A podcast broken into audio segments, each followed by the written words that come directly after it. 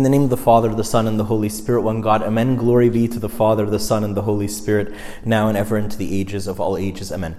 Most of what I'm sharing with you today is taken from a chapter called The Spiritual Understanding of Physical Training in the Letters of St. Paul, which is a chapter from this book, So Great a Salvation by Amba Epiphanius. There's a few um, original thoughts of mine or cross references or examples from my life, but the 80 90% of the material um, is, uh, comes, comes from here. And the reason I'm sharing this with you is because I happen to be reading this book, and in my own uh, personal journey, it, it so fell that I was reading that chapter a day before or the day that the fast began. And as I was lethargically, slothfully, kind of like starting the fast, this kind of ch- reading this chapter was like a springboard for me and made me not want to just, you know, like mope through the fast until we get to the feast of the nativity but rather made me want to you know hebrews 12.1 cast away all every snare which so easily entangles and run the race with fervor. And i hope to keep that fervor personally until the feast of the nativity until until i reach the kingdom. Um, but uh, at the very least until the feast of the nativity and i hope the same very much is that's my prayer. Lord jesus christ for my father and for my brethren my fathers and mothers and my brothers and sisters and for my weak self lord. Amen. In ancient greece athleticism was something that was uh, ubiquitous. It was very common. Um, there were athletic games. There were athletic games all the time in fact, in every major city, three times a year they would have tournaments and they would have they would have uh, different athletic competitions. And, and on Mount Olympus, they had a festival to the great god, the, the greatest god of the god of, of all the gods, Zeus, in his honor. They had a festival on Mount Olympus, which was a festival of athleticism. Zeus is the god of power, so it was the god. It was it was it was a way to celebrate the power of Zeus, you know. Um, and so they'd have athletic games. And from that came the Olympic Games, which are now, you know, um, uh, uh, is a, something every, every four years. But in ancient Greece, this was very common. So St. Paul was born in Tarsus. Tarsus was a port city, and there were lots of trade routes through Tarsus.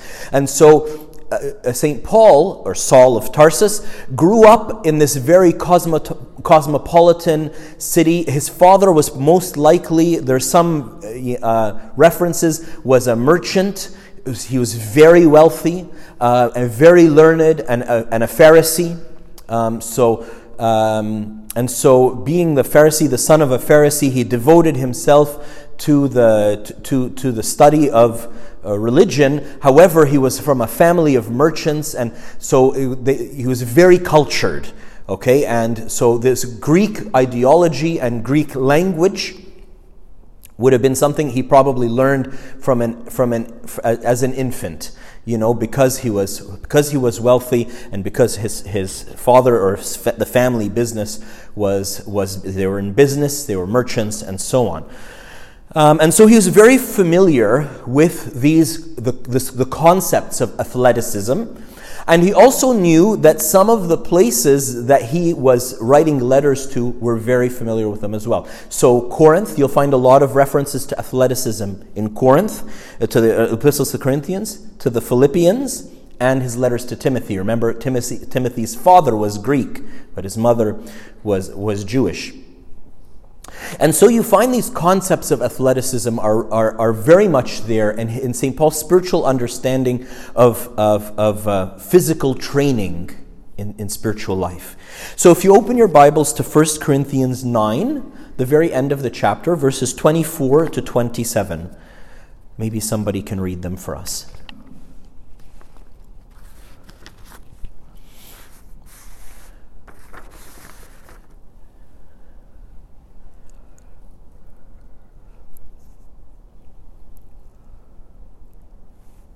Anybody can uh, anybody who's found it can read it for us.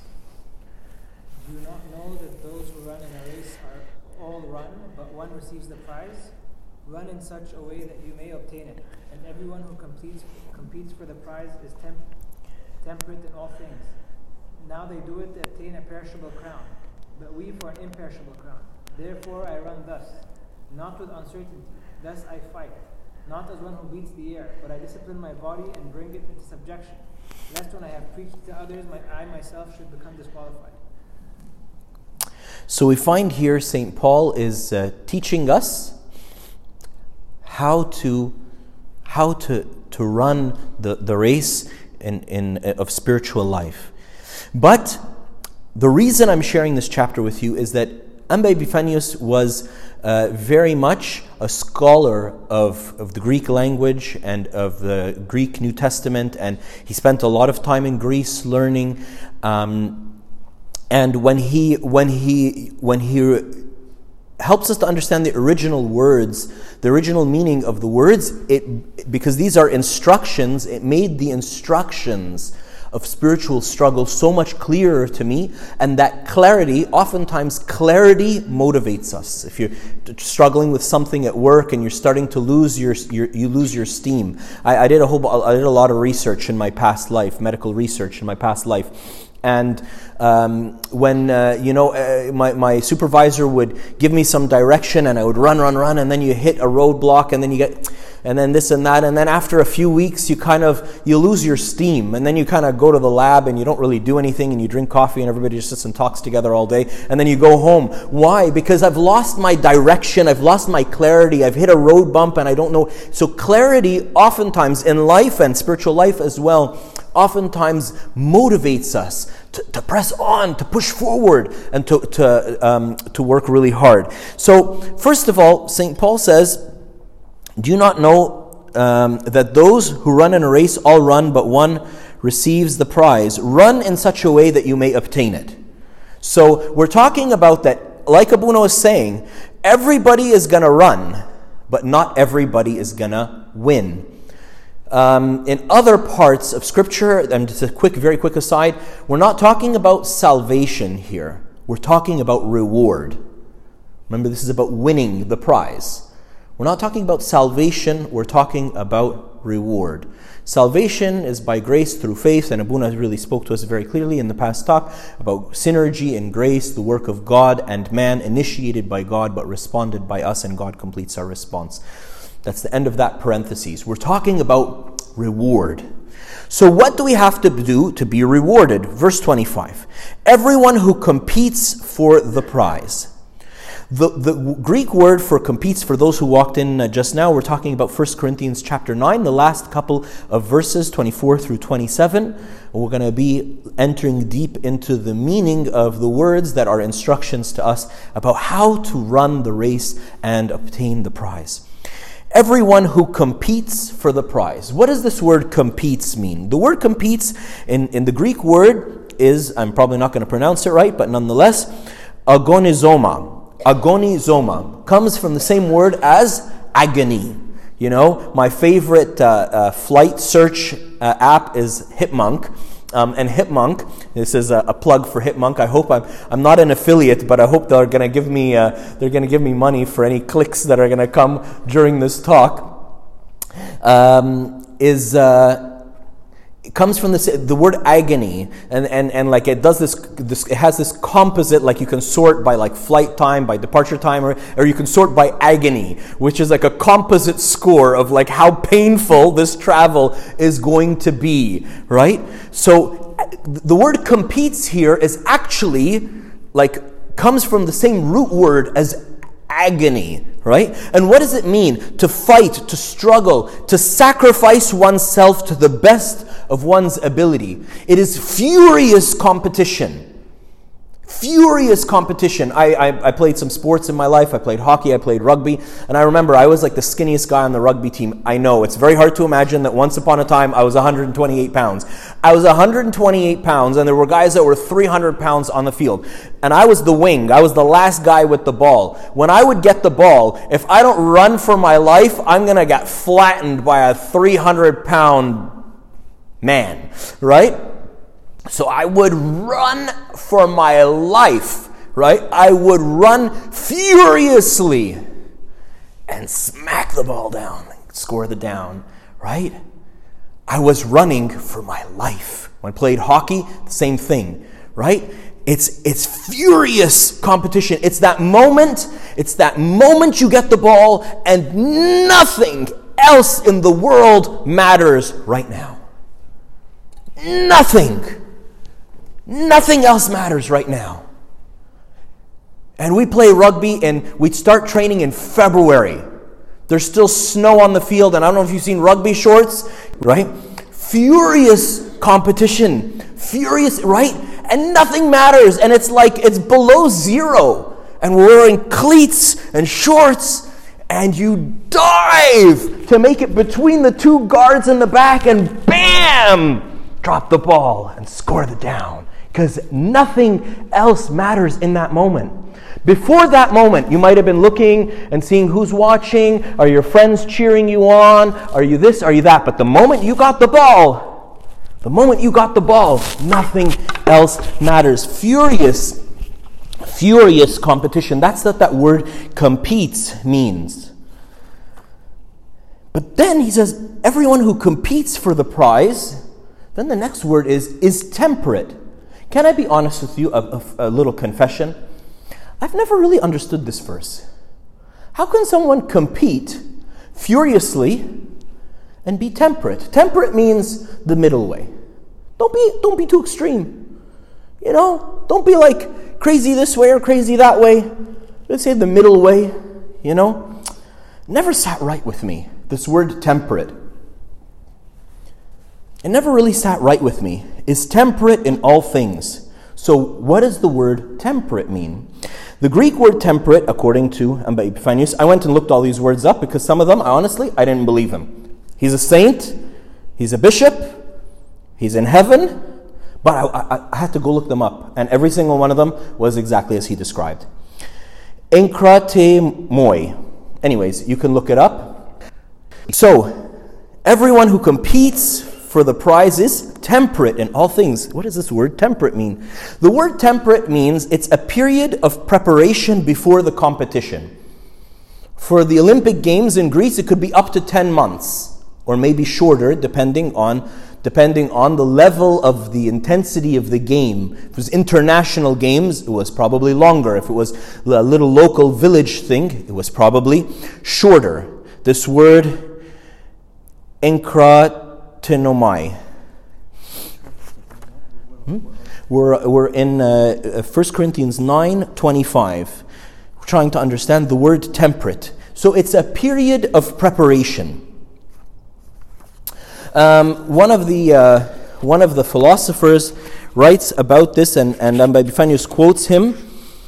The Stoic philosopher Epictetus says, You have to submit to discipline, follow a strict diet, give up sweet cakes, train under compulsion. At a fixed hour, in the heat or in the cold, you must not drink cold water nor wine whenever you feel like it. Sounds a bit like fasting. He's writing about preparation for athletic games. You can't just do whatever you want whenever you want, right? A couple of weeks ago, we had a visiting guest speaker uh, on Sunday, uh, and uh, he said something and when he said this, almost everybody in the audience had like their eyes like lit up. Like everybody was like, that's truth. He said, you know, part of the problem that we have is that we live in a very pain averse society. Anything that causes pain, oh, we don't want that. Anything. But we all know that anyone who has achieved anything that is worth anything has gone through a lot of pain to do so. And we want what those people have achieved. We know that too. But our immediate reaction when we see pain is, ah, uh, no, no, no, um, no. That can't possibly be right. Something is wrong. Uh, but we know that that's not true. We know that athletes train and they actually they actually look for the pain. They know that the pain is, they don't desire the pain, nobody desires the pain, but they know that the, the pain comes with effective training. So they want to know they didn't spend a day training and it was a waste. So if they don't, if they wake up tomorrow and they're not sore, they're wondering, well, did I waste my day yesterday? Why, well, why aren't my muscles sore? I must have done something wrong. Because if I train, if I push myself to my limit, I should wake up the next day and I should be sore. So they look for the pain as a, as a secondary effect, an indicator of effective training. So you can't just I can't just eat whatever I want, whenever I want, do whatever I want, whenever I want. You do you. Ha ha ha. Yeah. If you want to lose, if you want to win, if you want to win, no. So this word temperate actually means a period in which we're training. We're preparing ourselves for the competition in which we will run furiously. Tertullian says the martyrs are very similar to the athletes whose bodies were pressed, racked, worn out. Whose bodies were pressed, racked, worn out. As I eat siami macarona bechamel. all this, they do all of this in hope of winning a crown. We're going to talk in a few minutes about the crown, but for a moment, let us just highlight that this crown that was given in the Greek culture was a garland of flowers. Either like a lace, like a thing around, around your neck, or on your head, of flowers that have been picked, obviously, off of a plant. Okay? And they weren't those Costco flowers. I don't know, those are flowers are on steroids. They last like two weeks, even if you don't change the water, right? They were like how long do those how long do those last? Open Hebrews 12:1 and somebody read for us Hebrews 12:1.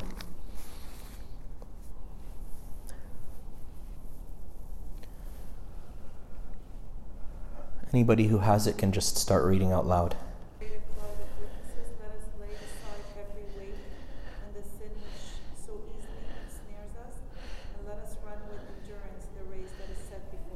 There you go. Let us set aside every sin which so easily ensnares. I like to drink wine, not during the period of training. Why? Because I want the prize more. I like to eat a lot. Okay, fine, eat a lot. Okay, do whatever you want, but not now. Now's not the time. Now's not the time for this, right? I didn't mention a little bit earlier when they would when the word race the word race competes in the race St Paul was saying the word race there is stadion stadion with an n like uh, Norman at the end which is the Greek precursor to the English word stadium the word stadion was uh, is actually a stadion is actually a, a, unit of measure it was 600 Greek feet which is the equivalent of about 607 feet, like what we call a foot now, which is a British foot, um, or an imperial foot, and uh, it was about 192 meters. It's just shy of 200 meters. So that was the race, that, the common race. When he says they run in a race, there were other races as well. There were marathons, right? Marathon is a city in Greece and so on. The, it's all based on the guy who ran to go give the news in Marathon. That's where marathons come from, right? So there were other races, but the usual race was a stadion, which was about just shy of 200 feet. That's what they were. That's what they were talking about. And this was at the base of an arena you know? And so it was either in a, in, in a circle or oftentimes it was just in a straight line um, where those who were running would run towards the emperor and the first one there would get crowned. So they were running. So this image is very important for us because we're we're not even in the stadium yet okay? We're preparing ourselves to be in the stadium right? And i don't know if you've any of you have played any competitive sports but it works wonders for you. If you go on the, on the day before the finals, you go to the, to the field, you go to the ice, and you just stand there and you just see yourself, you know, carrying the Stanley Cup. You just see yourself in your mind's eye, you know? And you just and you stand in the field. You stand in the stadium before the race. But it's very it's a very important picture for us that we are running towards him who will crown us, not an emperor, Caesar, but our true king, the King of kings, the Lord of lords, the Lord Jesus Christ. Right? Notice the eastward facing church is built so that we enter from the west and we progress towards the east. And we receive his body and his blood as we walk, as we come this way. It's all this imagery. It was taken from the, it was all taken from the, the local context of the people at the time. They, they understood this stuff. It was easy for them to understand this stuff. So before we even get to the stadium on game day, let us let us shed the, the extra weight we don't need the sin which so easily ensnares us. Let's get rid of it. That's why every fast begins with a time of forgiveness, of repentance, of asking God to forgive us before the fast begins. Before the fast, the lineup for confession on Vespers, the night before a fast begins, should be around the block. It should be around the block. Because we're I don't want to I don't want to use the fast to prepare myself like I'm to the, the, fasting is the time of, of training. So I'm going to use the time of training to prepare myself to train. Like during the period of training, I'm going to go shopping for running shoes. Buddy, you're not going to win. Because every all the other people who are training for this race, they bought their running shoes a month before the training period began. They bought their protein powder and they stocked up and whatever because they knew uh, they know that from day 1 of training, it's training time. So we prepare ourselves for, for the training. That's why you'll find the readings of Lent, the, the, the lectionary of Lent, the lectionary, the readings of Lent, start from the Sunday before Lent. There's like pre, it's called pre Lent Sunday. So we're still not fasting, but we're already reading. We're already reading Matthew 6 and 7. We're already reading, if you want to fast, do da da. If you want to pray, do da da. If you want to do charitable works, do da da da. Because it, it doesn't make sense to use the precious time of training to be buying running shoes. You should be on the track, right? So let us let us prepare ourselves with forgiveness, forgiveness from God, forgiving ourselves and forgiving our neighbor, our time of reconciliation with our neighbor. Because now, tr- time of training is not the time to be to be picking fights and, and reconciling from fights with other people. Ain't nobody got time for that. No winner has time for that. Right? Open Romans 12 1. You'll find St. Paul using similar imagery, similar, similar words. I beseech you, therefore, brethren, by the mercies of God, to present your bodies a living sacrifice, holy, acceptable God to God, which is your reasonable service. Uh, hold on a second, St. Paul. A sacrifice is usually killed on the altar, but this is a living sacrifice. Is it alive or is it dead? It's alive because I am the one, I am the one who is offering myself. So I must be alive a sacrifice. Remember the words of Tertullian athletes whose bodies, athletes and martyrs, are very similar in that their bodies are pressed, racked, worn out. This time of training, we have to recognize, is for the athlete's own good. People come to us as, as fathers of confession all the time, spiritual guides all the time. Abuna, I really want to fast the fast, but can I put milk on my coffee? Habibi, do what you want. This period of fasting is not for, for it's not it's not for God. God is not the richer or the poorer whether you put milk on your coffee or not. This is for you. This is for you. That you might have something on, on, on the Feast of the Nativity, on the great feasts, we begin with the offering outside the church and we process the offering into the church. What are you going to bring? The priests and the deacons are going to bring the bread and the wine and the water. What are you going to bring to the feast? New clothes? Good for you. Jesus doesn't care about your clothes. What are you going to bring? What spiritual fruit are you going to offer at the end of the fast?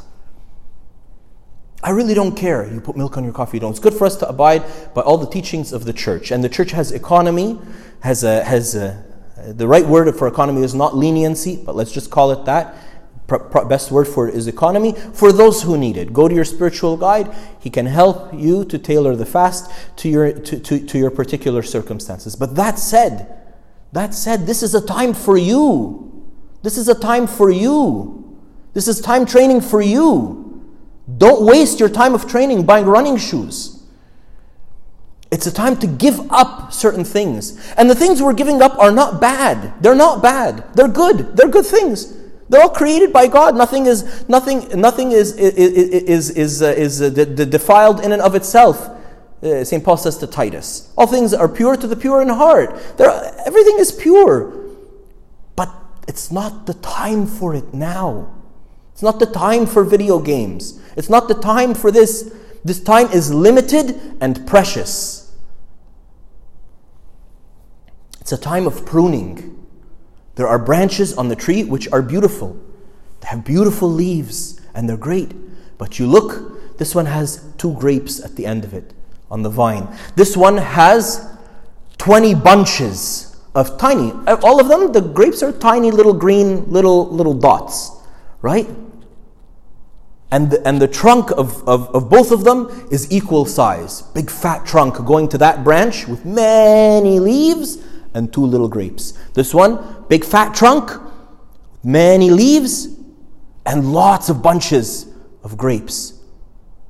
So, and it's a Y in the, in, in, in, the vine. Now, you are, you, are, you are a wise, experienced vine dresser. Do you want the sap to be equally divided between these two trunks? No. Why? Because this one's going to give me two grapes two fat, juicy grapes. And this one is going to give me 20 shriveled up raisins. 20 bunches of shriveled up raisins. Why? Cut this one. But it's a good branch. Why are you going to cut it off? Because it's, it's siphoning off sap for a whole bunch of leaves. And in, in, in harvest time, Nobody cares about the leaves. Well, we do. We like warak enab. But everybody else is after the fruit. everybody else, Jesus looks at the fig tree and he curses the fig tree because there's no fruit. Why is there no fruit? Or why is the fruit, there's fruit, but it's like dry. I'm dry. One of the reasons my spiritual life may be dry is not because I'm not trying. You wake up, you sleep late, and you wake up early and you're trying hard, but your efforts are divided in many areas. Where is the fruit? When we say this in spiritual life, and I go through this exercise many times with people in spiritual guidance, where is the grace? None of us are going to do anything spiritual of ourselves. We're all carnal. We're all carnal people. And Spirit is born of spirit, not of flesh. So only the Spirit of God can bring about spiritual life in me. Nothing I will do will bring about spiritual life. However, I can disencumber the Spirit of God so that the Spirit of God can be fruitful in me. So, where is the grace of God in your life? Is it when you open the Bible? It's like the words speak to you. It's like St. Paul comes alive or, it, or, or you, you read the Bible and it's very dry and painful, but when you open your Agpeya, you're, you're, you're carried away into heaven by King David? Or is it in Tasbeha? Or is it in this? Or is it. Fine, where's the area of grace? That's the one with the 20 bunches of grapes, right? The other things deserve our attention in a limited degree. Don't do anything, by the way, uh, you know, spiritual life is one of those do not do not do this at home. You know, don't, don't ever listen to something in a talk and then run home and do it. Run to your spiritual father, your spiritual guide, and ask them, I heard this in a talk, how does this apply to me? Right? Find the grace of God in your life, in your spiritual life, and prune out the rest of the stuff because now's not the time for that. Obviously, we're going to cut off the branches that have sin. Obviously, we're going to cut off the branches that are unholy. All of this for what? To receive a crown, says St. Paul. What's the word crown in Greek? It's actually Stephanos. Isn't that interesting? That the word Stephen, Stephanos, means crown. The first one to be martyred and receive a crown of martyrdom, his name, which was given to him from birth prior to his martyrdom, actually means crown. So, this crown, like we were saying, was a, a, a garland of flowers, which was going to wilt away in a day. In a day. These athletes in Greece and the athletes today, the guy who runs the 100 meter dash, he spends four, at least four years training to run for eight point something seconds. How long are you willing to train for an eternity, for an eternal crown? No one looks at the Olympic athlete who spent four years training for the Olympics to run eight seconds and says, What a waste. That's stupid. Who would do that? Nobody thinks that. Nobody thinks that. Everybody watches with intention, and when Canada wins, jump off our seats on the couch. jump up and scream and cheer and yeah! And right? How long are you willing to train for an imperishable crown? St. Paul tells us. St. Paul, going back again now to Roman to, to 1 Corinthians 9, uh, run not with uncertainty. What's this word uncertainty? Adilos. Adilos. Adilos means without having the goal clearly before one's eyes. You see, the trouble is, is it is possible to train and then to run furiously and still not win. Suppose, okay, tell me, tell me, sorry, this is a guess what I'm thinking question. I hate asking guess what I'm thinking questions, but nonetheless, guess what I'm thinking. Give me a scenario in which it is possible to train effectively and run faster than everyone else in the race and still not make it to the finish line first. The answer is staring you right, at the fa- right in the face. Anybody? What do you think?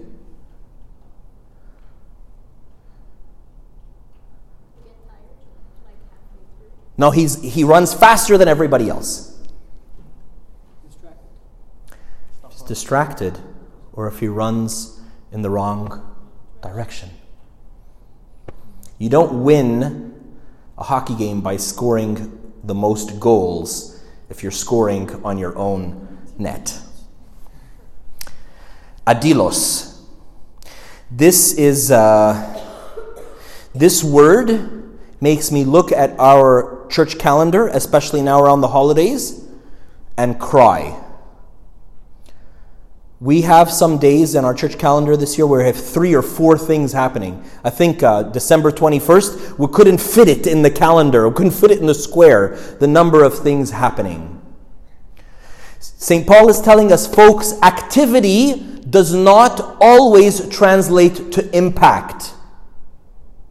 The word here, adilos, is not having the goal clearly before one's eyes. And he uses this example of of someone who is striking in the air, a blindfolded boxer, right?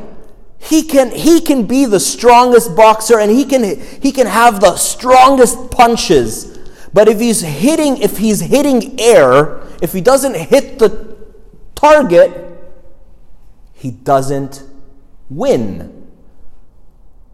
Activity does not equal impact. Sometimes we're lazy and we're not active. That's bad as servants. Other times we're very active. We're very active. But which way are we running? In our own spiritual lives, sometimes we're very active you know, we chase every holy person. I love holy people. They inspire me very much. When I'm down in my spiritual life and I'm hit a low and I this and that, oftentimes what I do is I go find a holy person who's on fire and their fire reignites me. You take an, em- an ember out of the fire, it will grow dim, dim, dim, dim, dim, and get cold. You take it, you put it back in in, in the middle of the fire pit, it'll get hot, hot, hot, hot, hot, hot, hot. Right? So I love, don't get me wrong, I love finding holy people and taking from the fire to warm me up, energize me, get me excited in my spiritual life again. Go home, read, pray, seek God, repent, cry. I love that. I'm all for that. But sometimes you find people, sometimes we have six bishops in the GTA visiting, right? An event here, an event there, an event there. And for a full weekend, I see the same 40 people here, there, here, there, here, there, here, there, here, there. Now I have to go because, like, sometimes there are like official functions in which I, I must be present. You know? But I think to myself, like, you have you people have full-time jobs and you have children and you have a life and you have how do you if you're doing all of this you know there was a, there were a couple of weeks in a row where I literally spoke in four or five grad meetings every week so and then I was doing a retreat, a post-grad retreat at the Valley. I remember halfway through the introduction of my first talk, I said, Look, I don't think I can talk to you people. There are some people here, I've literally seen you five times this week, right? What do you do when do you have time? You're sitting here and you're listening to what I'm saying.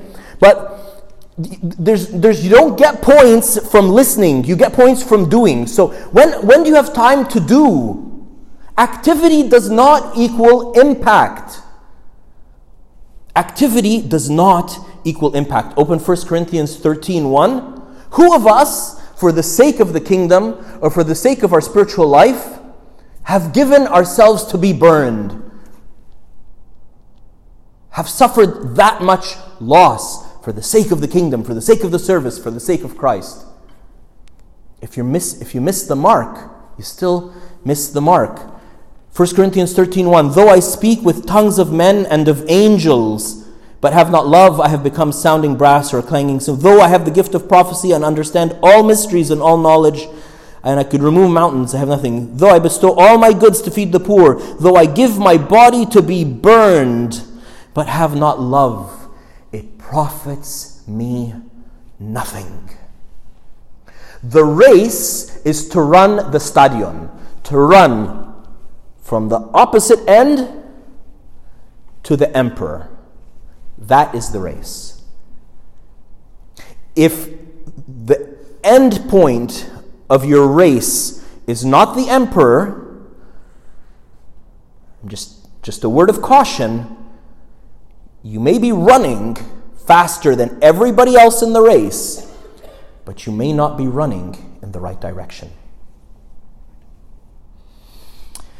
There's a story which has been attributed to multiple different spiritual fathers.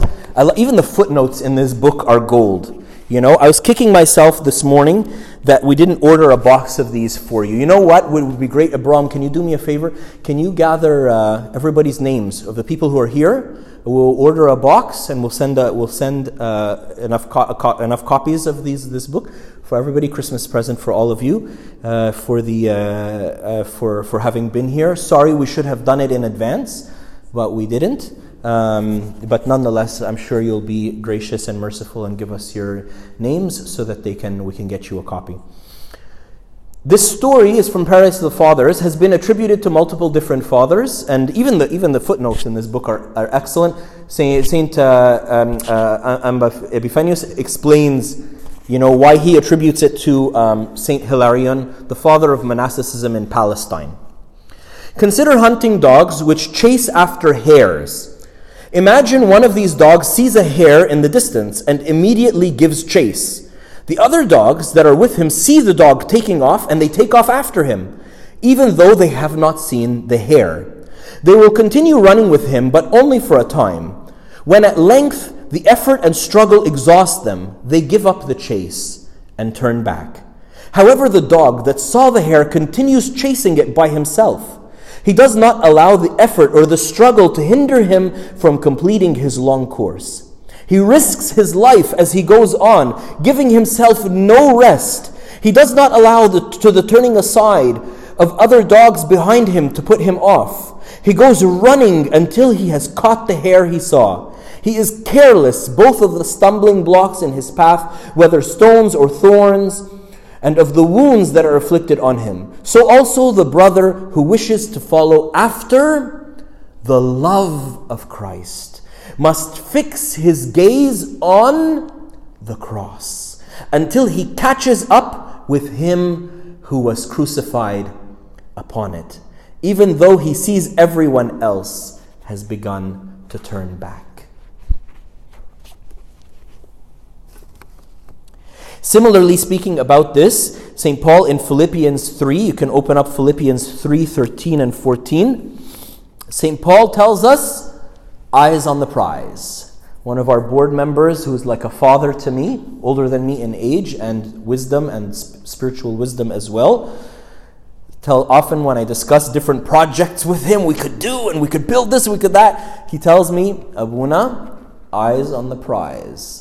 What do you want to do with your ministry? We, the board, are here to support you 100%.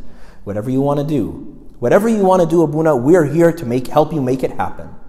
But what do you want to do? Because you're not going to be able to do everything eyes on the prize, he says. St. Paul doesn't quite use the term eyes on the prize, but it's an easy one to remember. Somebody read for us Philippians 3 13 and 14.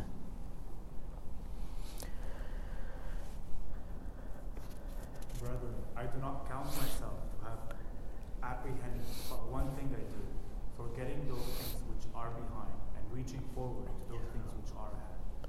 I press towards the goal for the prize of the upward call of God in Christ Jesus. St. Paul is telling us keep your eyes on the goal. Don't look left, don't look right. Doesn't matter if the guy next to you is running faster than you, he might not make it to the finish line. Doesn't matter if the guy running to the right of you is running slower than you, he might pick up pace.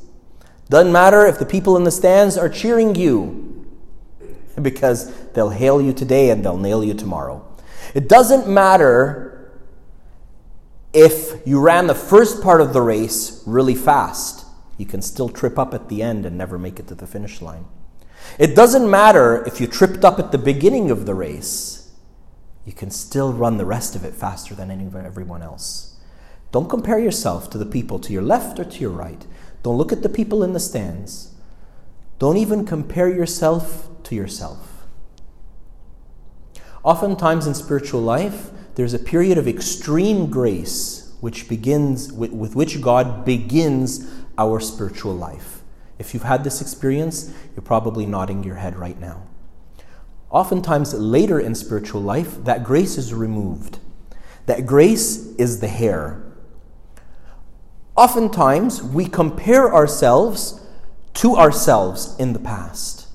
There was a time I used to pray the Agpeya cover to cover. There was a time I used to do 150 prostrations a day. There was a time I was at every single liturgy before anybody else. I was standing and waiting outside at the door, praying prime and morning doxology before anyone else. There was a time I killed myself in the service. I slept two or three hours a night and I was joyful and I wasn't tired. There was a time.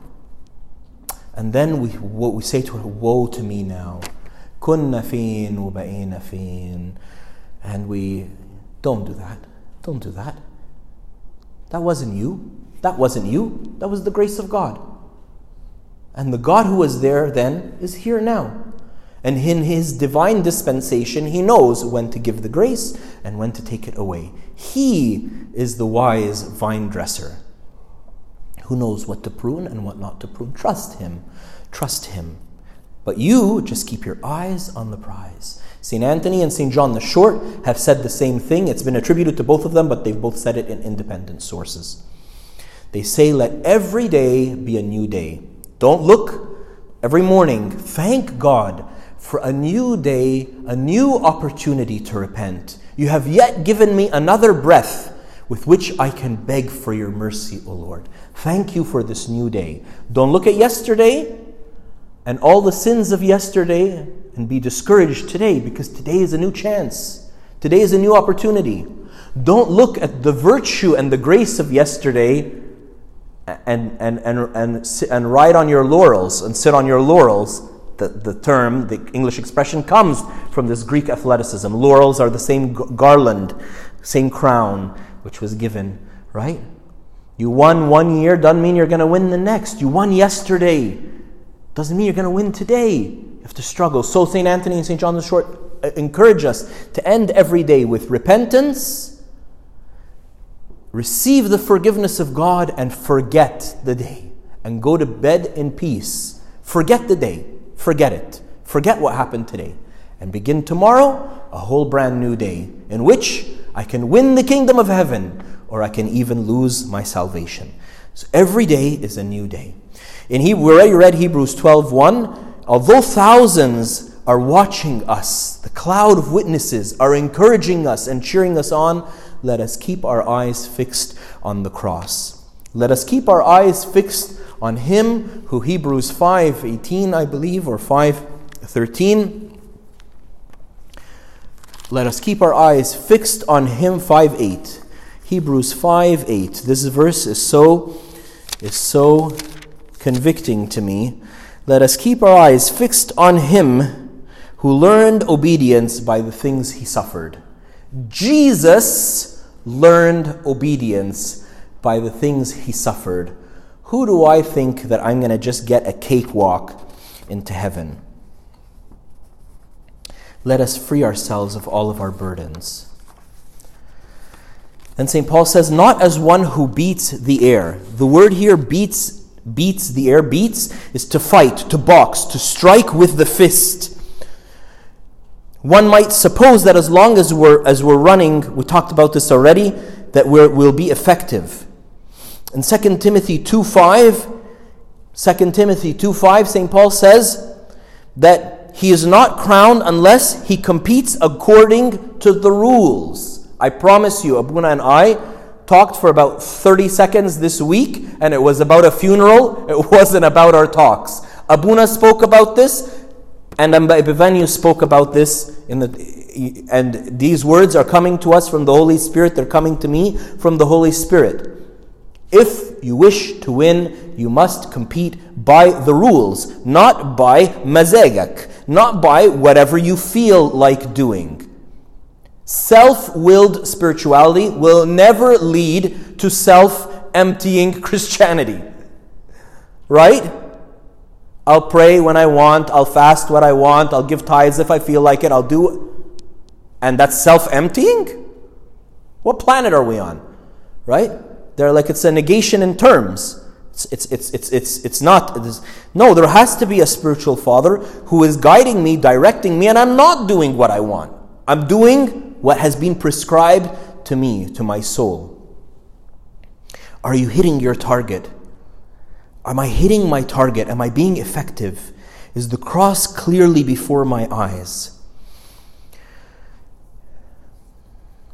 Amba Epiphanius re emphasizes what Abuna emphasized to us as well that our struggle tremendously relies on God who works within us to support us. Open Philippians 2 13. Open Philippians 2:13 in your blue letter Bible app. For it is God who works in you both to will and to do for his good pleasure. It's from God. It's from God. But I just need to disencumber my spirit. I need to I'm, I'm, I'm like, you know, people, sometimes you see people running with weights on their legs. Okay, they're doing that to train. But I'm running with weights on my legs that aren't for training, they're for my pleasure. You know, I'm running with a, a roast turkey strapped to my leg, you know, for, with the things, the pleasurable desires of my flesh strapped to my legs. They're slowing me down. They're slowing me down, and I'm not going to finish the race. I'm not going to finish the race. This is ba'a the part that convicted me so much that I had to, what made me say, this is what we should talk about in the spiritual day. I discipline my body, St. Paul says, lest after having preached to others, I myself might be disqualified. We're wrapping up haram tawil ta'liku. I discipline my body. Hypopiazo. Hypo, hypo, Hypo, low, right? Hypo, low, brought down to the ground. I bring my body down to the ground. Piazzo is to beat someone, to beat somebody up until they're black and blue in the face. This is one of those words I didn't believe Amba Epiphanius. I didn't believe him. I'm gonna beat, I'm gonna beat somebody up until they're black and blue in the face. I used to do jujitsu way, way back when, right? Grappling, jujitsu is all about grappling. Somebody throws a punch, somebody tries to kick, it's all about blocking or ducking, and then you just jump the guy. You just jump the guy, your body weight pushes him down to the ground, and you grapple him into a lock. If he doesn't submit, you break his arm, right? Grappling. I'm going to pin the flesh down to the ground, and then St. Paul says, I'm going to beat him until he's black and blue in the face. That's what he says. That's what that word discipline says. Hypopiazo. Bring him down and pound the daylights out of him. Don't believe me? That's why I told you to download the Blue Letter Bible app. Download it, look it up, look up the definition. Discipline. Beat up until black and blue in the face, especially under the eyes. That's what it means. Give him, give him black eyes. You know why people get a black eye medically? It's due to facial fractures. I'm going to hit him so hard, I'm going to break his facial bones. When somebody gets a black eye, it's because the, the, the black is the pooling of some blood, which is like a bruise, but that blood oftentimes comes from a, a broken bone, a fractured bone. There's tiny little, tons of tiny little vessels in the facial bones, around the facial bones. And that's what gives, when people have face, facial surgery, reconstructive surgery, so on, they oftentimes end up with some, some black, uh, some, uh, some, some bruises here, right? Hypopiazo. How are you fasting? How are you fa- How am I fasting? How are you fasting, John? Siami macarona bechamel. I discipline my body. Hypopiazo. He beats him. St. Paul opened Philippians 4:12, I have learned both to be full and to be hungry, both to abound and to suffer need. St. Paul says, I can starve I can starve. I can do the Gandhi hang- hunger strike. I can do it. The I can do all things through strike, Christ who strengthens me. I'm Superman. I can jump off the CN Tower. I can do all things. No. St. Paul's saying, I'm content. I've learned how to be rich, how to be poor, how to be hungry, how to be full. I'm content. I can hunger. I can. I can starve this flesh until he stops troubling me. You know who the icon of this to me is? I'm biased. I'm biased. Okay? Disclaimer I'm biased. Saint Moses. Saint Moses, every saint has a title. The, Saint Mary, the Theotokos, right? Saint Mark, the beholder of God. Archangel Michael, the intercessor of the human race. What's the title of St. Moses? The strong St. Abba Moses. Why? Because he was, he was, ah! Sometimes we call him the great, the great holy Moses, but he's the strong St. Abba Moses. The strong Saint Abba Moses. Why the strong? Because, oh, he's a bodybuilder. No. They say at the end of his life, he was like a coal. Anybody ever here picked up a big lump of coal? It looks like it's big and you're going to have to hold it with two hands, but it's light as a balloon. This is how full of, full of, he was. He was like he was like a wraith. He was like a ghost that he had he had weakened the flesh to such a degree by fasting. Abba Misail, the, the anchorite, entered the monastery when he was very young, eight or ten or twelve, I can't remember. Few years after he entered the monastery, he progressed so quickly in spiritual life, he became a shut-in. A shut-in are like they're monks who don't open, they don't open their door. They give them some food under the door. That's it. They don't talk to anybody. They don't see. Years later, five, six years later, his spiritual father, we used to talk to him from the window. He obliged him to open the door. He opened the door and he said to him, I don't recognize you. I don't reckon all the only way I know that you are Misail, my son, is from your eyes and your voice, but your body has become nothing. There's nothing left. From the extent of fasting and prostration and vigil. The strong Saint Abba Moses, Abba Isidore, his spiritual father, told him, Slow down, Moses. You're, you're inciting the demons against you. And one day you'll have a tiny slip up of pride or something, and you're, you're, you're, you're instigating the demons so fiercely by your struggle that you will, that the, the second you let your guard down, they will kill you. He wouldn't listen. prostrations, fasting, vigil. Eight years he didn't sleep willingly a night so that he wouldn't have evil dreams. Of course, he slept accidentally, found in an alleyway, fallen asleep on a pillar. One day, this is a story which is not commonly told but is present in Paradise of the Fathers. He was filling the water jugs of the elders by the well in the pitch dark of night. And by, by, by whatever permission of God, the demons assaulted him. They beat him so fiercely that when the brothers didn't find Abba Moses among, amongst them the next day in the morning, they went looking for him. They couldn't recognize him. They couldn't recognize him. He spent over a year bedridden because they broke his bones. He couldn't walk.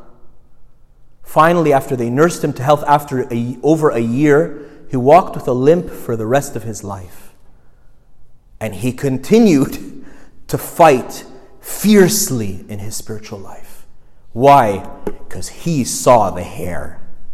He saw the hare and he saw the prize and he can see the cross. And nothing is going to keep me away from it. That's the strong Saint Abba Moses. The fierce, the ferocious Abba Moses. Where am I? Where am I? Let us not compare ourselves, but let us be inspired. Let us not compare ourselves, but let us be inspired in this time of preparation.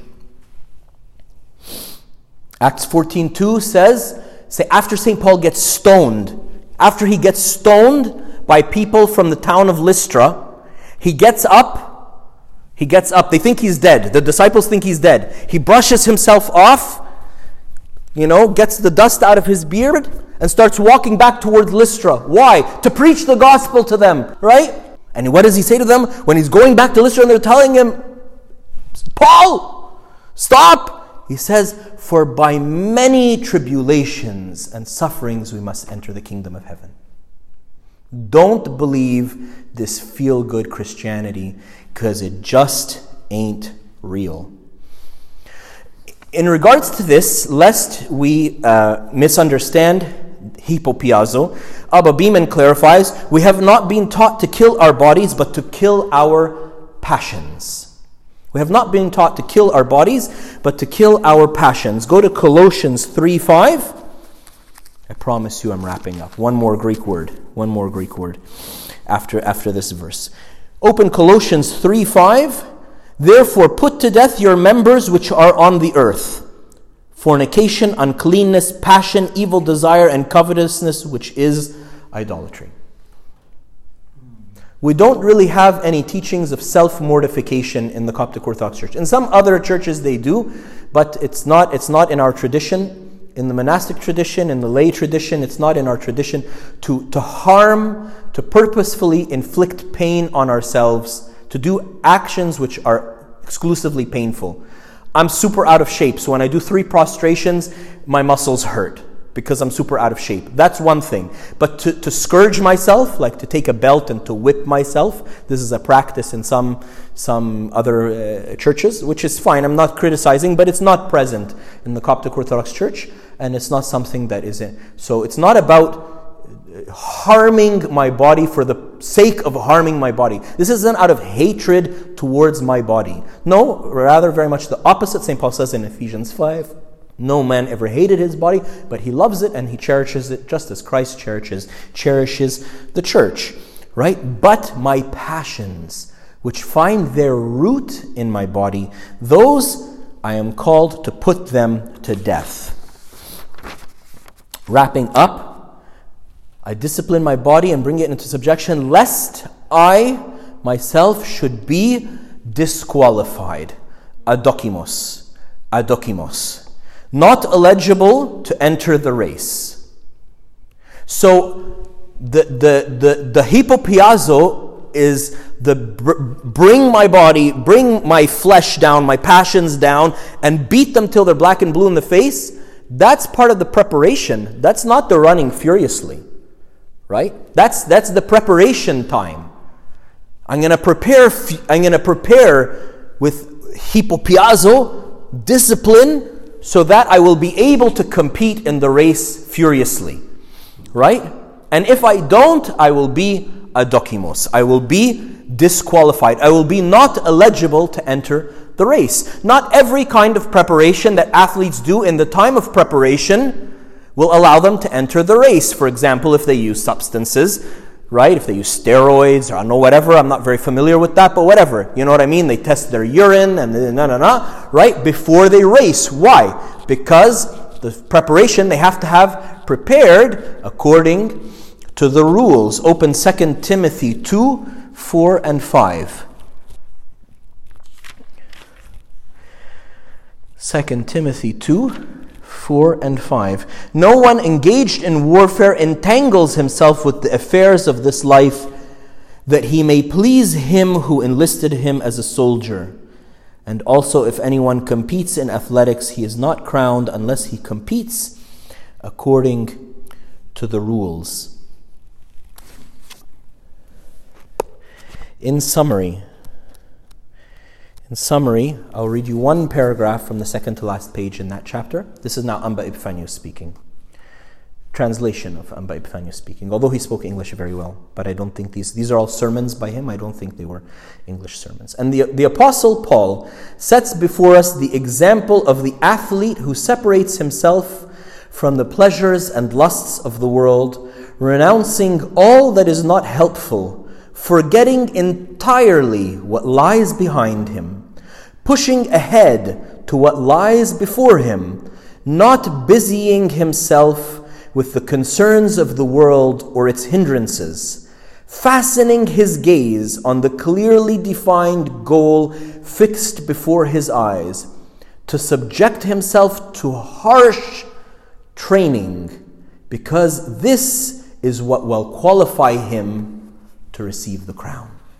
And if we do so, if you and I do so, if we take the words of Amba Epiphanius, the words of St. Paul, if we follow the chiding of the Holy Spirit in our hearts, we will say at the Feast of the Nativity, at the end of the race, when we run up to the Emperor, or at the end of our life with St. Paul, 2 Timothy chapters, chapter 4, verses 7 and 8. Finally, there is laid up for me a crown of righteousness, which the Lord, the righteous judge, will give to me on that day, and not to me only, but to all who have loved his appearing. Glory be to God forever and ever. Amen.